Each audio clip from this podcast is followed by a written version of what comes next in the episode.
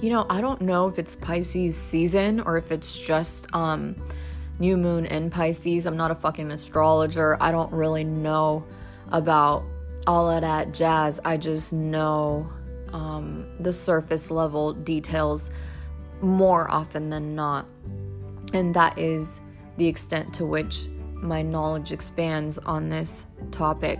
However, I am incredibly susceptible to being impacted by all of these shifts, and I can feel it a lot more than I'm knowledgeable about it, you know? So I feel like I intuitively know what it is as opposed to um, being someone that has researched and studied and learned the material, if that makes sense. So, on that note, I will say that Pisces energy feels extremely calm and gentle and soft.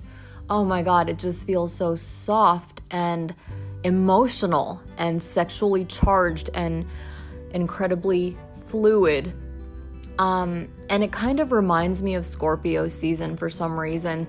Last year, that was very kind to me and the beginning of the best of my life. And although there have definitely been downfalls, and many at that, uh, that have taken place between that time and now, I I feel like I'm a completely different person, and each day I become more and more of who I'm meant to be as opposed to who I was and used to be. And it's a beautiful feeling, you know?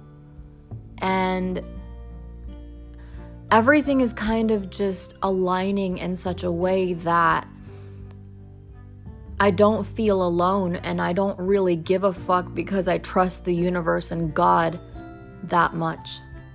And I have all the faith in myself that I could ever need. And I'm not in any kind of a hurry or rush. I know that everything is being divinely timed and orchestrated, and I am being divinely guided. And I will never be late to what is meant for me. I will always be right on time.